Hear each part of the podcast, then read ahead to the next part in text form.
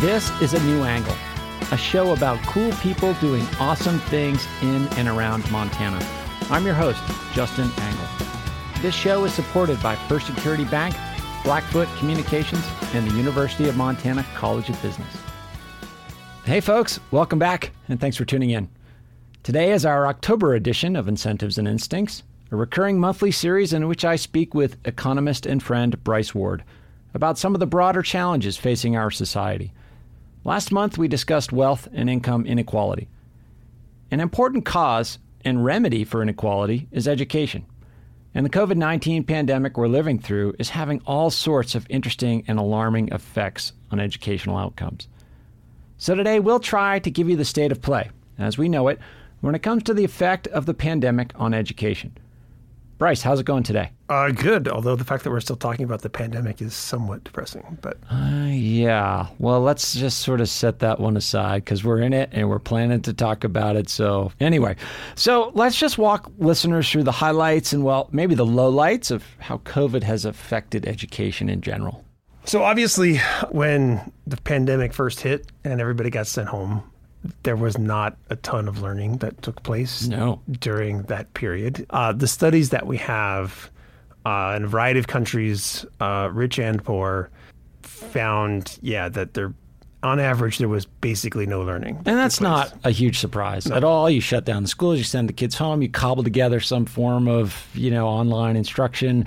To the extent learning was happening, it was probably happening in the better resourced areas, but in general, it's pretty bad. Yeah. Uh, and so then uh, we get through to a full school year where we have a whole bunch of different modes of learning going yeah. on. This is like an economist's dream. It, it is, ways. although it's somewhat disappointing that there hasn't been better data collection. They're starting to do a better job of trying to piece it together ex post of mm-hmm. what each district was doing so that then we can map it to various learning outcomes and basically say, oh, here was the effect of X, Y, and Z on learning. But just in general, even from before the pandemic and what we've learned through the pandemic is regular schooling is better for the most people than all these kind of amalgams. It's not to say that some individuals don't thrive in these environments because sure. they do. But for and we say regular school, it's traditional, traditional in-person, public education, five day a week schooling. Okay, right. So you know we know that that is a relatively effective model of educating young people. Sure. You know, so some of the studies basically. So one of the studies that I can recall so there's these test companies. Right? Mm-hmm. So one of the ones, which is what we use at the school that my kids go to, they give kind of these computer assisted tests yeah. three times a year, and they're nationally normed to a, nor- a distribution that exists before the pandemic. So they were able to say, okay, well, amongst the kids who took tests in the school year 2020, 2020, 2021. Where did they fall within this pre pandemic right. distribution? And they basically found that it wasn't huge, but it was down six to 10 percentage percentile points. Okay. Right. You know, and that varies, you know, as you move into other parts of the globe, right? It's even it's much worse.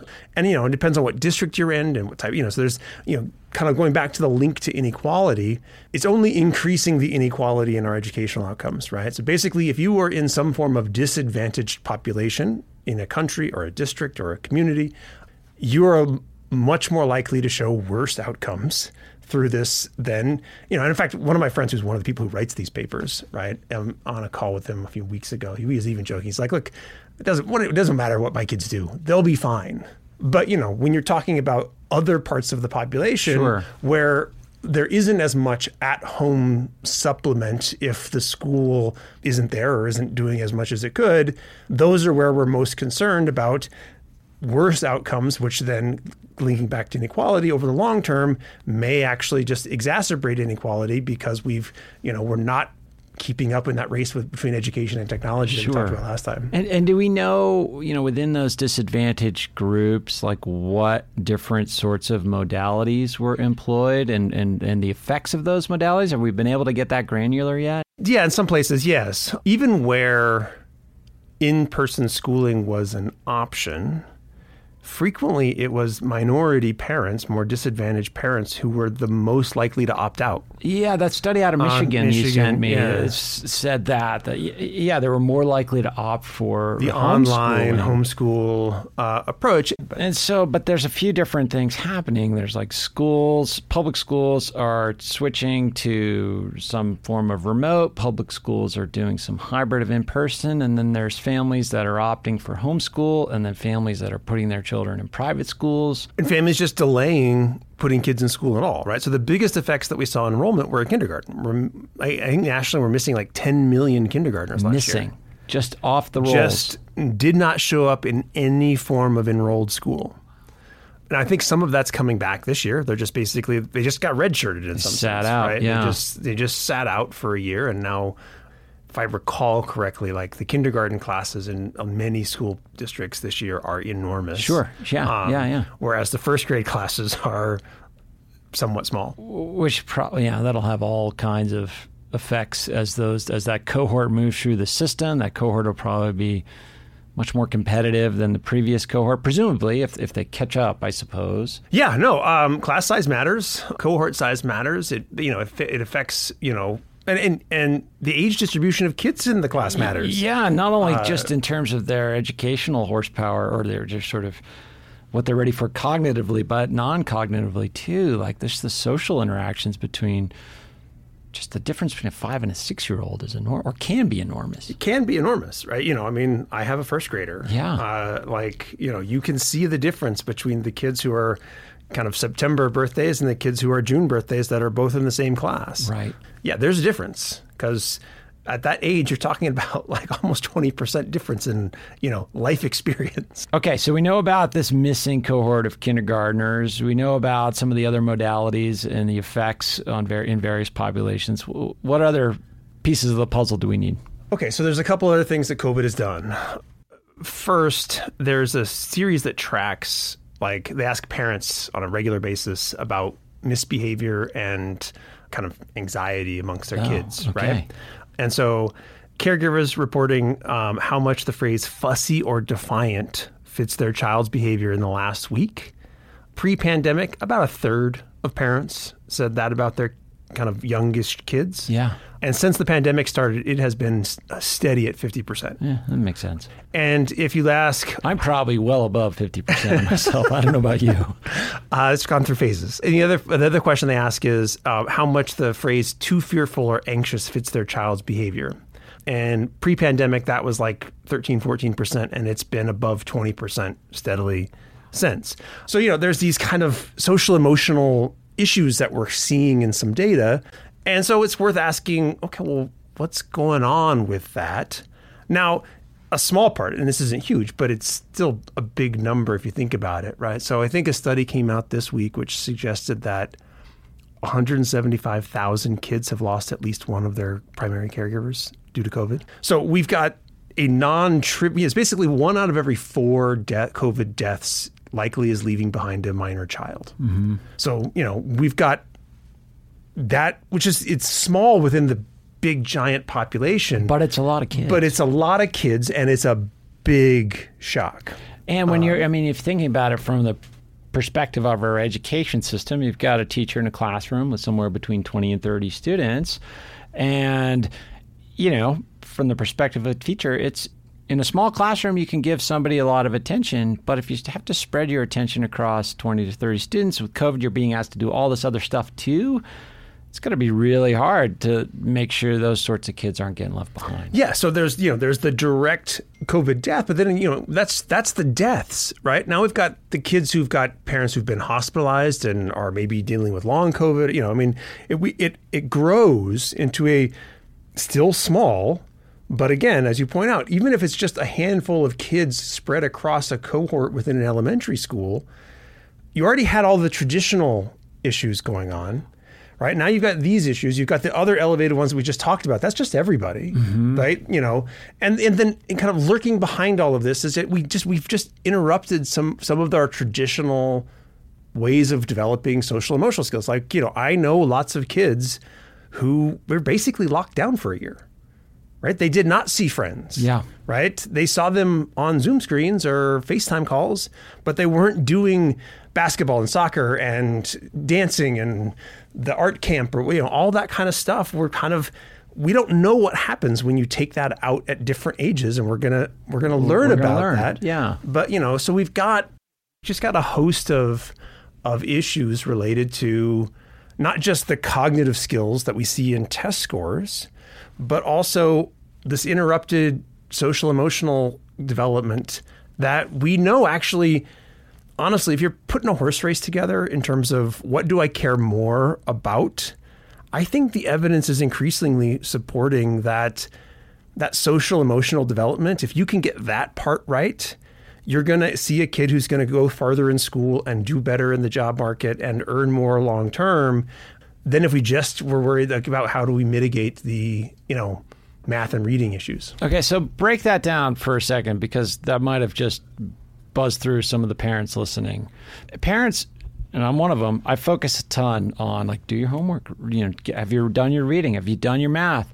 All that sort of stuff, and it's at the expense often of hanging out with your friends and doing other social stuff. So, that you, Yeah, talk but, you, so, but you're doing two things there, right? So it's one thing is that they're doing their math and their reading. correct, right? But Well, the other well, thing, I don't know if that's quite correct, but, but you know, we're but, trying. But there's also the you're trying to help them develop the skills to regulate themselves hmm. so that they can do it on their own, right? Yeah, so here- prioritize their time. Yep. so so let's talk about what we know about you know so we're talking about schools largely education system. Yep. So what do we know about how schools works and how do we know that is also worth asking, right? So going to the very earliest ages, right? We've done a variety of randomized trials, right, where we randomly put kids into things like Head Start, the Perry Preschool Yep. team, the ABC program. Uh, these are all the studies that were people got randomly put in the 60s, 70s, and 80s. So we were able to say, where are they now, right, as adults? And we know that the kids that got randomly put into these programs do much better than the kids that were in the pool, the control group that did not. It wasn't because they had necessarily always had better test scores. So we think a lot of that has to do with they learned social, emotional, soft, Yeah. cognitive, what non-cognitive, whatever skills you want to something it. other than math and reading. Yeah, at those ages, which allows them to thrive. Okay. Right. So and when, when you're measuring the thriving down the road, it's it's more than just income. yeah, it's crime and uh, educational attainment. I just want to make sure listeners aren't d- d- just sort of dismissing the economist's study of thriving. Yes, right. No, it's you know we're we're trying to use a broad-based measure of, and some of this is even self-reported, you know, Well-being. well-being. Yeah, yeah. Okay, so you know that's preschool. So then we move into you know elementary school, kind of similar things, right? So one of the big studies, again, a randomized experiment in the 80s, Tennessee implemented this small class size called the STAR experiment. Mm-hmm. And it showed immediately big increases in test scores. Everybody's like, oh, small class sizes matter. Then we looked at their the kids who participated in the experiment in high school, and it was like, uh, there's not much here anymore, right? Then we followed it up again with their 27, 28, higher degrees of educational attainment, higher earnings, you know, so it kind of came back full circle. Again, it's like, well, what's going on? Something other than what we're measuring on test scores Yeah. showed up, right? And then we, you know, a lot of a lot of what economists do in education is what we call value added modeling. Uh-huh. So basically, you're trying to figure out what the, if I went to this teacher or this school, how much learning should I expect, right? And we know that that, that learning, cognitive learning, improved test scores, we've again, we've matched that to people long term, and it, it does seem to matter. But several studies came out in the last couple of years, which also tried to do that value added on non cognitive skills, right? Okay. Students over time reporting things about their well being, their own feelings of their social skills, and then matched to like school disciplinary records. So we can say, oh, look, you got this teacher versus that teacher. The students in this class, when we look at them going forward, they get in trouble less. They report greater feelings of well-being, and we're like, okay, well, there's clearly a teacher effect Teacher effects, on yep. the non-cognitive skills. And interestingly, they're not actually strongly correlated with the teachers who are good at generating cognitive skills. Okay, so meaning that a teacher is, who is good at cultivating the non-cognitive skills is not necessarily The one who's getting the best test scores. right. Okay, we'll be back to my conversation with Bryce Ward after this short break. A New Angle is supported by First Security Bank, Blackfoot Communications, and UM's College of Business. Access to capital, broadband, and education are three ingredients any community needs for success. This is Cameron Lawrence, and you're listening to A New Angle. Hey, folks.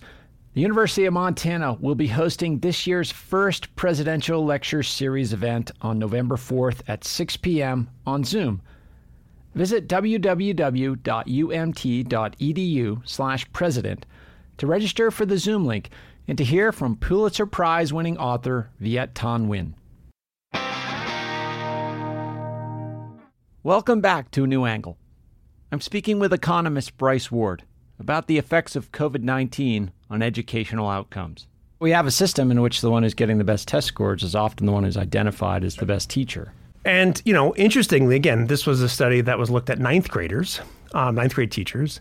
And in terms of completing high school graduation, if you're picking between having a one standard deviation better teacher on either on one of those two metrics, you absolutely want the teacher who was the better one at the non cognitive skills. So, have you developed your own sort of questionnaire for how to identify these teachers? That's such an interesting, interesting question. No, uh, well, I'm, I'm curious. There's an, a totally separate paper on social skills yeah. that I would be curious if the measure of social skills they used actually correlates with this. Well, in fact, somebody should do this study because the measure they use is a paper by a guy named David Deming at Harvard. Basically, what they looked at, it looked at team performance. And what they found was they could identify people who were the glue that made the team work better, right? Okay. And if you were to basically take and add this person to a team, it was in effect like increasing the IQ level of the the team by a standard deviation. Wow. So who wow. were these people, right? What was the test they used to identify them? It's a really cool test. You can go online and take it.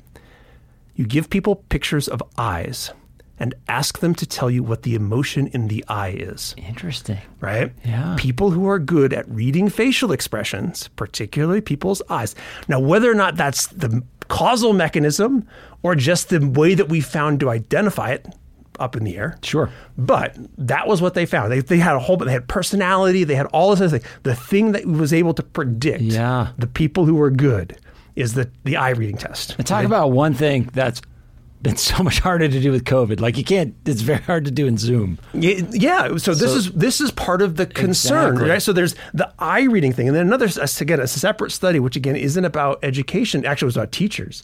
So there was a teacher training um, that I actually think a friend of mine implemented in South Africa, and they did it randomly with a control group, an online only arm, and a in person arm. Mm-hmm. Both online and in person, they worked in that they the teachers got better at their jobs, right? But the people that were in person got a lot better, yeah, yeah. right? And the mechanism that appeared because the material was all the same, sure, right? So the information being delivered to you is identical, yep, right? So the thing that they found that was different was that the in-person arm increased motivation to pay attention, yeah. to learn, yep. to engage, right? That's what that's so what we've me lost. Speaking to a class of students live, the students feel some motivation to pay attention that they don't feel if it's the same students watching a video of me. Well, we're, we're, we're extrapolating a little bit. So yeah, think, yeah, of, it, think of of it as office hours yep. right? Yep. Uh, you know, a student in office hours where you're engaged and you can feel the energy in the room, yeah. and you you know, I can't alt tab into my browser when I you know get in a notification sure. or whatever it is. I'm there. I'm engaged. Mm-hmm. Versus, you know, yeah, online it's easy to be distracted. Hundred percent. You know, and particularly once you move from an individual to a small group or to a class. I mean, look, we've all been in, in the Zoom world now the amount that I pay attention if I don't need to on oh, a gosh. Zoom meeting is yeah, yeah. way less than when I was like daydreaming, right? Like, you know, I could daydream, sure. Yeah. But like I could passively pay a lot more attention because I didn't have literally any piece of information that I wanted to go look up at my on my hundred percent. Right. Yeah. So the point is that we we know that school works both because it's developing these important cognitive skills, and we know that those are important. I did mention that we've studied again. That's Raj Chetty and yep. Jonah Rockoff. You know, they did this long term study of teacher value added models and you know income. But we have these new papers by a guy named Kirabo Jackson looking at these non cognitive value added and long term outcomes. So we know both are important, and we know that both have been interrupted. the the test score piece because we're tracking it all the time.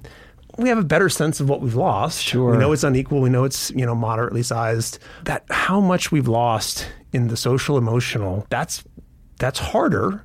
And it's also harder because it's look, if I if I can see that you're behind in test scores, Yeah. Remediating You- that immediately observe is- it and do something. is you know we know, look it requires resources to remediate and the question is is whether those resources will be made available to those who need it but we know how to remediate it right like you know if my kid gets behind in reading oh yeah well we've been slacking and not making you do your reading or whatever it is so now we're going to amp it up and Yeah. you'll get caught back up we know less about the magic of what it is that actually is happening. We like again, we've now got evidence that there are teacher effects and there are school effects. There's also a paper that looks at school effects on this. Interestingly, adding into this, uh, same same author, Kirabo Jackson, and well, main author than some of the other co- co-authors. They actually took advantage of school choice in Barbados. Right. And they actually found that parents wanted to send their kids to the schools that were popular didn't actually have an effect on test scores but long term they were having an effect on educational outcomes, meaning that parents were effectively selecting schools because they thought they were generating effects in these non cognitive areas. Sure. So, again, more evidence that this stuff is important and people are actually kind of aware of it, but we just don't. The actual recipe of it is hard, right? Just take a simple trait like resilience, Yeah. right? Which is a trait that people think, yeah, I think what my I want my kid to be resilient. But you know, I was just reading an uh, article in the New York Times parenting thing just this week talking about resilience and how the increasingly the idea is not resilience itself isn't a trait. It's a network of other traits, right? Yeah. You know, and this is what happens when we kind of get into these social skills. There's just it's easy to measure can you do a math problem? Yeah, test scores Can you read a sentence? Right? But when it comes to even naming these non-cognitive this is why they're frequently called soft skills, which is a term that I hate. essential Um, skills is what essential we've skills. rebranded them That's here right. at the College of Business Yeah. as essential skills. They're essential skills, and they are. The market is telling us that they're essential, right? We talked about this, I think, last time, where Mm-hmm. Yeah. it was, you know, social skills married with analytical skills. That's what's. That's those are the jobs that have seen the most wage growth uh, over the past 30, 40 years. and we'll continue to with automation and all these other forces. They are is they are essential. You will work with other people. Most jobs entail working with other people in some form of group context, which means that people who are good at navigating, persuading, motivating, they're going to be very successful. And you know, the big question to me about the long-term effects of COVID on kids or just society in general, to be honest, like we were talking about this beforehand. We both feel like we've lost social skills. yeah. Like particularly with Delta, right? I felt like I was coming back out of it, right? In the spring, early summer. And then as Delta is kind of just start pulling back a little bit because particularly with you know with somebody has kids who's not vaccinated i'm not actually super concerned about them getting sick i just don't want to have to quarantine with them for 10 days. The disruption You know, the that dis- it would cause that it causes. I mean we've i'm sure many listeners have been through this too like just living through either being sick yourself or having a sick family member or just the simple nuisance of getting that close contact notification from your kid's school is is is a, is a heavy lift. Yeah, a guy named Matt Volz who lives in Helena but writes for Kaiser um, Health News. Um, he wrote a very personal essay published this week about the four quarantines he's gone through with his kids. Yeah. because of either well they got sick and they're waiting the test results and so well you're it's five days to get the test results and so you you're you're stuck inside and now you're, you got the siblings who are also close contacts of this Right. you know and you know and it's just like you got two parents trying to work and you know it's terrifying I haven't had to go through it yet, fortunately, but it certainly has, a, you know, getting back to why I started talking about it, it's affected how I'm interacting with the world. Yes. As cases have now, again, they're at, in Missoula, they're high as they've ever been. And, you know, it's just kind of like, yeah, we got rid of the fear about my own health and, you know, maybe the health of the older people that are in my social network. You know, it's not they've gone to zero, but they've been mitigated by the vaccine. But the fact that there's still, you know, that miserable lockdown that we all went through, lockdown in March of 2020, that's still a real thing for parents. it is And yeah. that's terrifying. And you can sort of randomly get your life snapped back into it in a world where, you know, other people's lives aren't snapped back into that. Your employer isn't necessarily in that mode. Maybe they are, maybe they're not. You know, one thing, Bryce, in our remaining time, I mean, I think that one of the silver linings of this experience might be, you know, you mentioned that before pandemic, we started kind of understanding the value of these non-cognitive skills and and maybe trying to get closer to understanding how they are cultivated um, within schools. And I think just the understanding in in, in the community of, of their importance will make them more salient when we're trying to assess the effects of the pandemic on our on our kids you know, if we if we know that hey, this thing is much more important, then we're we're, we're going to study the effect. Whether that means the effect is really bad or not, I don't know. Probably is, but at least we know to be looking there. Yeah, and that's the key to remediation, right? Yeah. You know, it's, it's like I said, it's easy to say, oh, well, test scores are down. Uh, the, the average student is you know six percentiles below where we expected them to be, or 10 mm-hmm. percentiles below where. Okay, fine like oh look oh and on the test it's these areas right? Like we can tell you what you math we need to remediate. We can tell you uh, what reading skills are missing because we have highly developed ways of measuring you know and we also have teachers who are professionals. Yes. And we go to conferences and they'll be yeah okay like this is where they're struggling. Go do this right?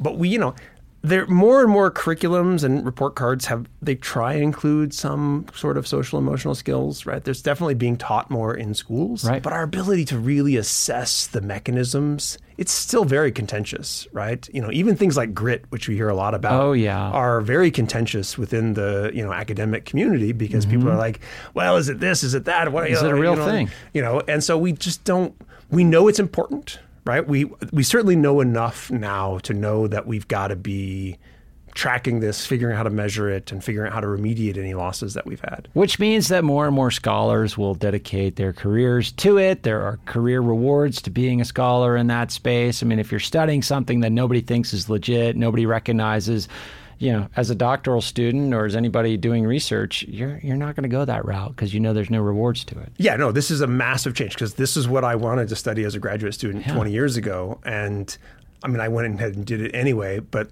people, every time I went and talked to my advisor about my latest thing, bad idea.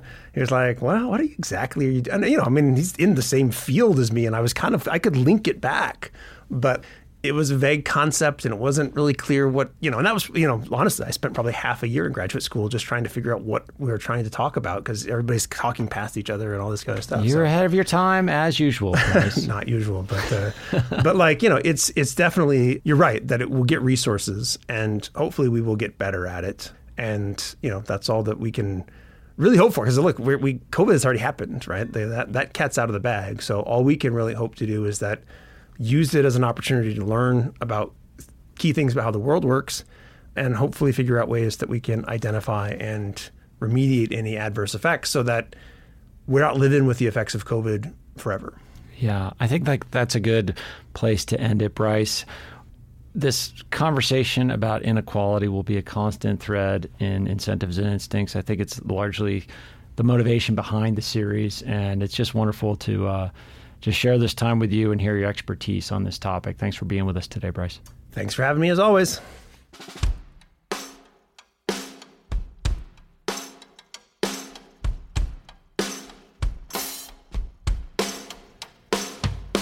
Thanks for listening to A New Angle. We really appreciate it. And we're coming to you from Studio 49, a generous gift from University of Montana alums Michelle and Lauren Hanson. A New Angle is presented by First Security Bank, Blackfoot Communications, and the University of Montana College of Business. With additional support from Consolidated Electrical Distributors, Drum Coffee, and Montana Public Radio. AJ Williams is our producer. BTO, Jeff Ament, and John Wicks made our music. Editing by Nick Mott, and Jeff Meese is our master of all things sound. Thanks a lot, and see you next time.